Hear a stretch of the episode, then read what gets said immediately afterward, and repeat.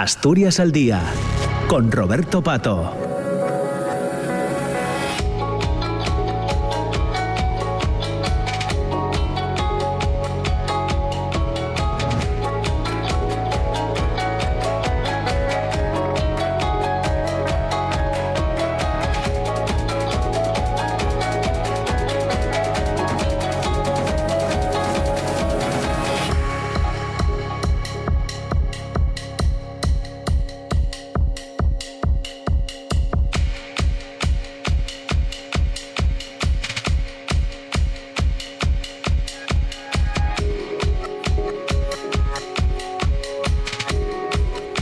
Pues ya son las 10 de la mañana y casi 8 minutos. Nos hemos puesto al día con el boletín de noticias de, las 10 y ahora eh, nosotros tenemos en el estudio al secretario general de Comisiones Obreras en Asturias, a José Manuel eh, Zapico. Le hemos invitado, como estamos haciendo en eh, distintos días de la semana, para recoger reflexiones, análisis de los datos eh, de las elecciones del 28 de, mayo. El 29 ya se anunciaba la nueva convocatoria por parte de Pedro Sánchez, elecciones generales para el 23 de julio, así que hay, un, eh, hay, información eh, relacionada con la política intensa durante los últimos días. Por ahí irán un poco los tiros en esta, en esta entrevista que tenemos hasta casi las diez y media de la mañana. Ya sin más dilación saludamos a, a José Manuel Zapico. ¿Qué tal? ¿Cómo estás, Zapico? Buenos días. Hola, buenos días, muy bien. Agradecerte también que hayas aceptado nuestra invitación a, conversar con, nosotros, ¿no? Eh, hemos visto algunos análisis ya que habéis hecho en comisiones obreras en Asturias en torno a, los resultados electorales del 28 de, mayo.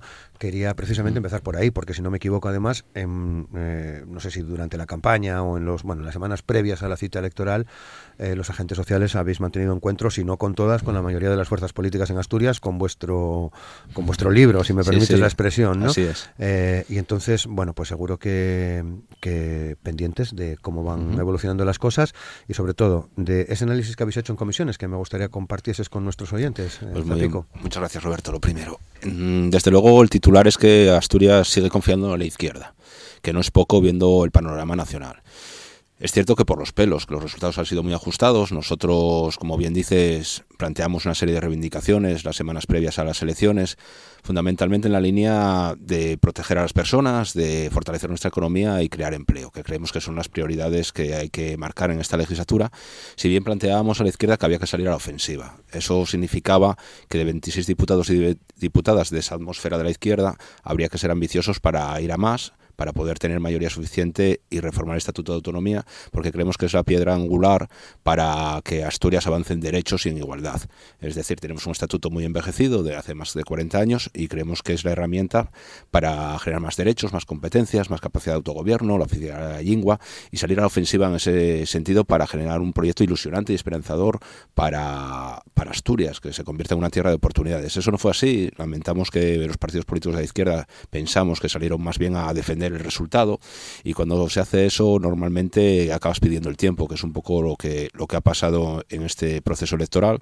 Si bien hay una mayoría suficiente, de la que nos congratulamos y ahora toca formar un gobierno estable, solvente, que tenga capacidad no solo de elaborar presupuestos, sino también de ejecutarlos con, con rigor y hacer políticas para mejorar la vida de la gente, de la mayoría social.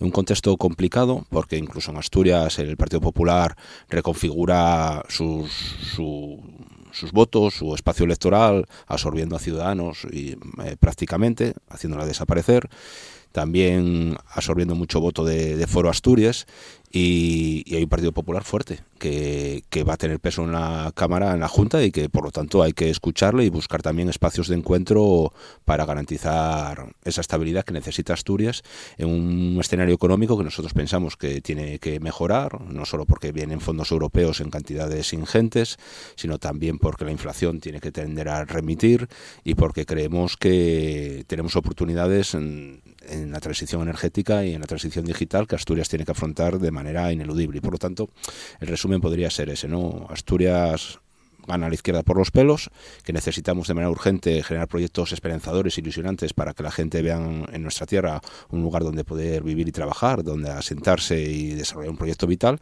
y reclamamos a la derecha responsabilidad en un momento donde hay que arrimar para sacar cuestiones de Estado para Asturias muy importantes en materia de infraestructuras, en materia de inversiones para la industria, en materias de reto demográfico.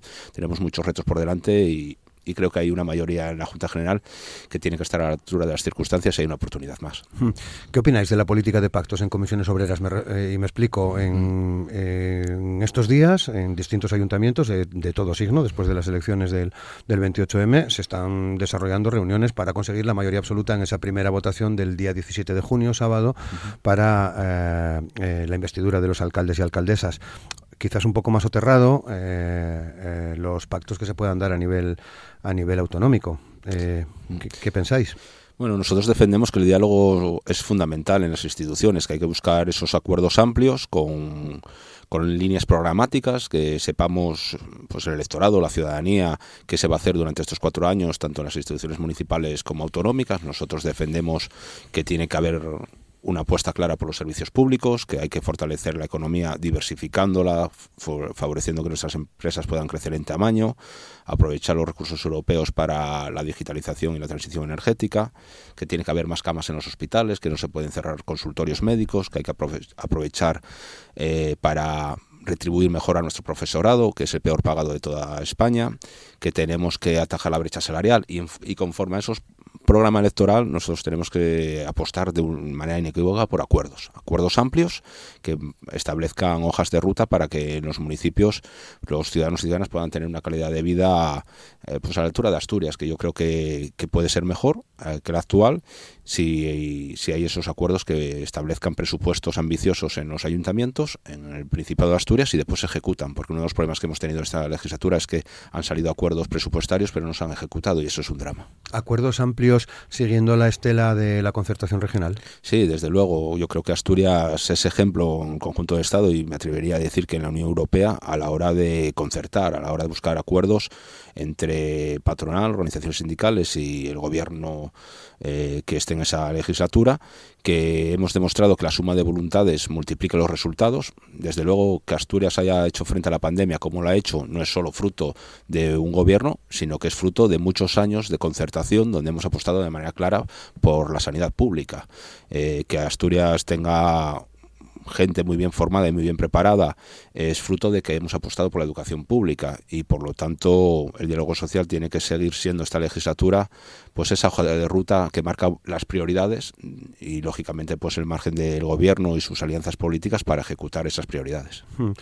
Eh, avanzamos un poco más en, los temas, eh, Zapico.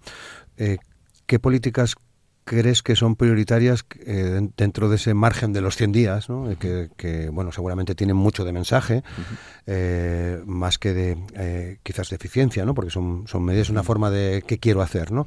si, me, si me permites la expresión. Desde tu punto de vista, desde vuestro punto de vista, ¿qué es prioritario en Asturias para allá? De manera inmediata, eh, nosotros basamos pues este proceso electoral en 78 propuestas que, tienen varios apartados y por resumirte alguno que los 100 primeros días debería ser la seña de identidad de, y un poco esa carta de presentación de legislatura para el gobierno autonómico sería la creación de empleo con un plan de choque para jóvenes, mujeres y mayores de 45 años, una FP dual eh, muy flexible y muy ágil que permita conciliar pues la necesidad de generacional en las empresas con la, con la incorporación de, de las personas desempleadas al trabajo. También medidas para atajar la brecha salarial. No podemos seguir siendo la comunidad autónoma con mayor brecha salarial. Tenemos ahí que impulsar la figura de agentes de igualdad en las empresas. También una clara intención de atajar las listas de espera, no solo en la sanidad, sino también cuestiones como la dependencia o, por ejemplo, asumir Asturias el ingreso mínimo vital, la gestión del mismo para que pueda llegar de manera ágil a las personas que lo necesitan. Estamos muy volcados en todo lo relacionado con eh, el reto demográfico, por lo tanto, un mensaje claro de que no se van a cerrar servicios públicos en el medio rural, sino al contrario, que se debe fortalecer, por ejemplo, las escuelas de 0 a 3 o, los centros periféricos de salud, combinándolo con infraestructuras no solo físicas de carretera, sino también digitales. Y, además nosotros creemos que en esta eh, legislatura, en este inicio de legislatura, como me planteas, es fundamental una estrategia de juventud que tenemos que poner encima de la mesa para que nuestra gente joven se pueda quedar a, vivir y trabajar en Asturias. Eh, no parecen malos en un primer golpe de vista los datos que, tiene Hispalín, que se publicaban eh, eh, estos días, en torno a la economía asturiana, que puede seguir creciendo por debajo de la media nacional durante los tres próximos años. Mm. ¿Cómo los analizas?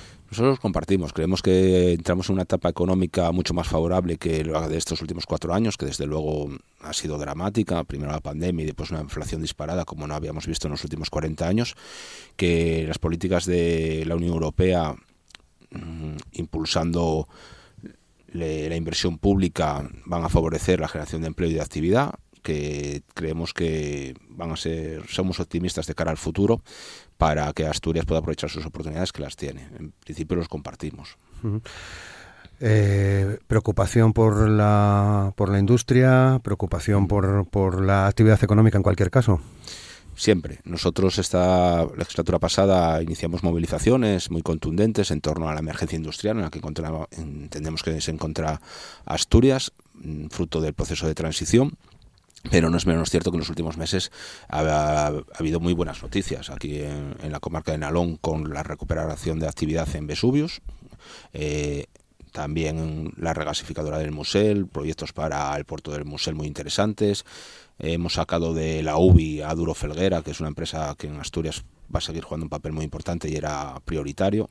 Tenemos unos astilleros con una actividad económica importante, tenemos empresas de energías renovables, de fabricación de componentes para las energías renovables punteras en el mundo y por lo tanto nosotros queremos ver la botella medio llena. Creemos que Asturias eh, tiene tradición industrial, tiene trabajadores y trabajadoras muy altamente cualificados, que tenemos agua, que es el nuevo eh, elemento de generación energética con hidrógeno verde que va a generar pues desde luego una disrupción económica y Asturias cuenta con ello.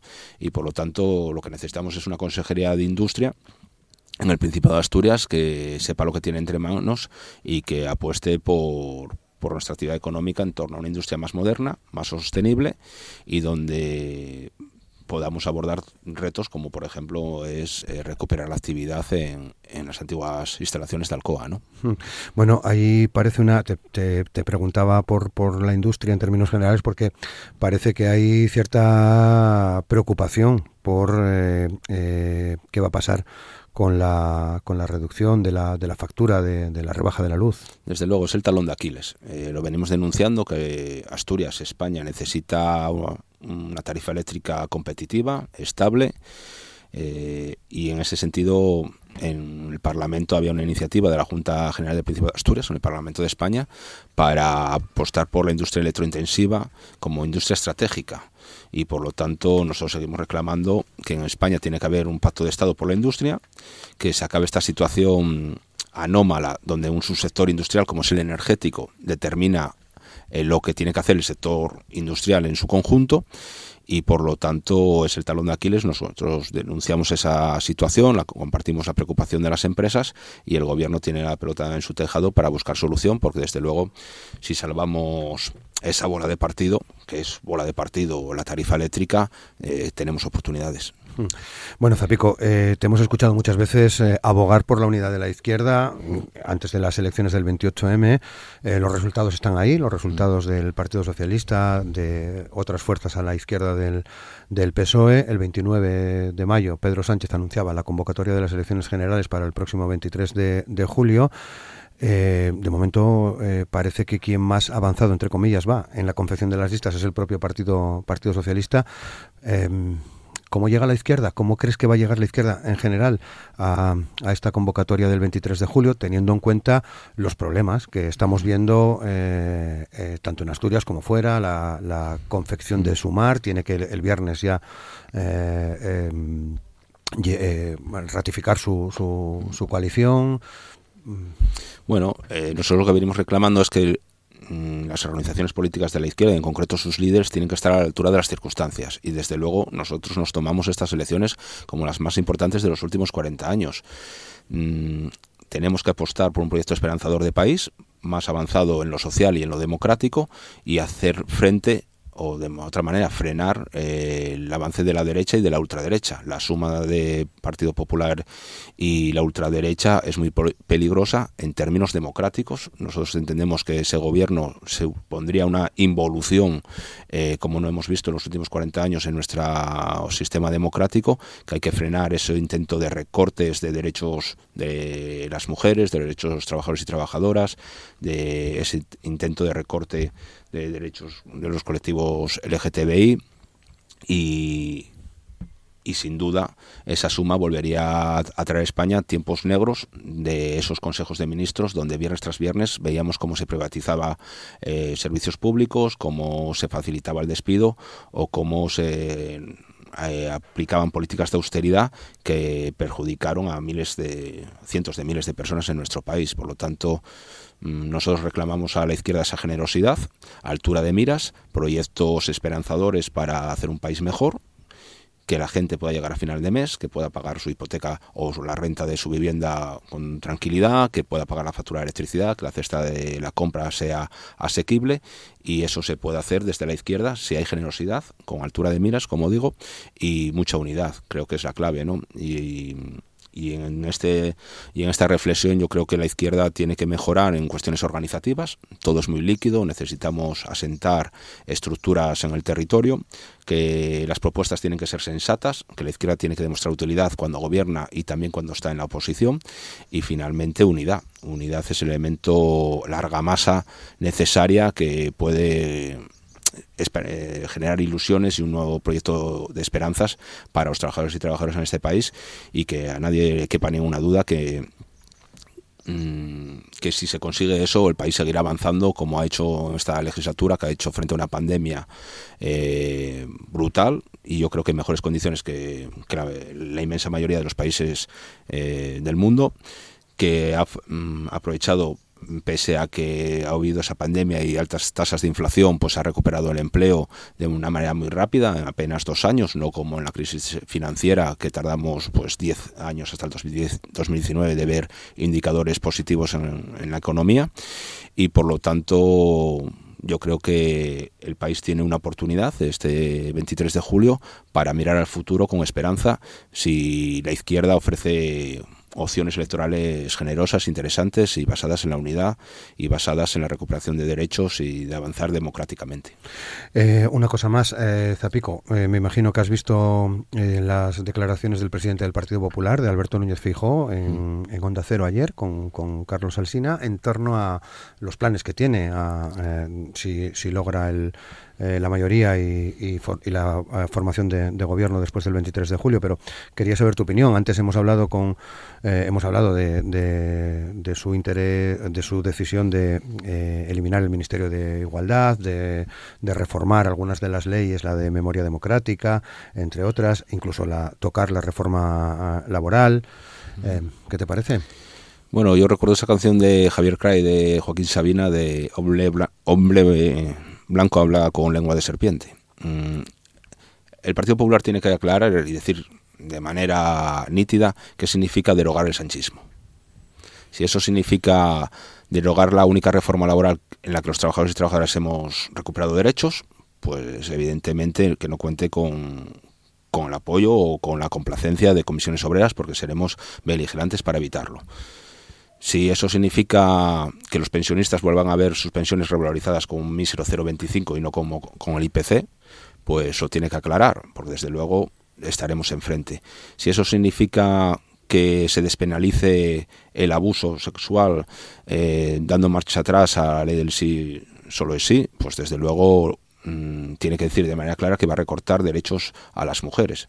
Si vamos a volver a, a tener que Mm, ver cómo se ataca al colectivo LGTBI desde las instituciones, eh, desde luego no vamos a consentir. Es decir, ¿qué significa derogar el sanchismo?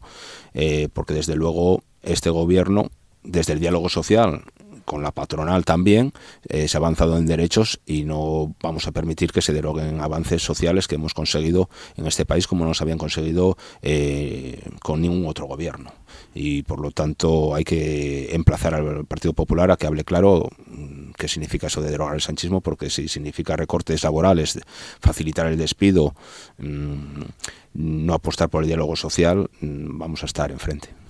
En un minuto o en algo menos, ¿qué te ha parecido la decisión de Pedro Sánchez de convocar el 23 de julio? Pues a mí me genera muchas dudas, la verdad.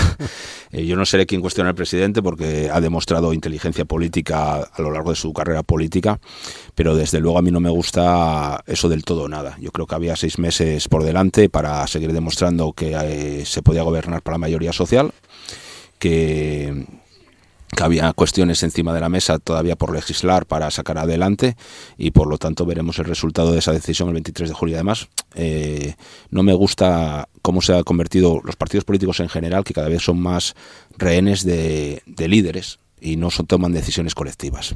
Lo vimos con el Sáhara, que se cambió la posición tradicional de España en 24 horas desde la Moncloa y yo creo que hay que fortalecer pues, la participación ciudadana a través de partidos políticos y ese tipo de decisiones tienen que ser más colectivas que, que no recaigan en una sola persona. Muy bien, pues lo dejamos aquí. José Manuel Zapico, secretario de Comisiones Obreras en Asturias, secretario general, muchas gracias. Gracias a vosotros, a Radio Pública y un saludo. Feliz día. Y a todos ustedes, simplemente, mañana es jueves, tenemos eh, tertulia política, Partido Socialista, Partido Popular, Izquierda Unida y Podemos. Y en la segunda parte nos vamos a meter en el Día de los Océanos, a partir de las 15 o 16 de, de la mañana. Hoy lo dejamos aquí. Muchas gracias. Que tengan un feliz miércoles. Hasta mañana.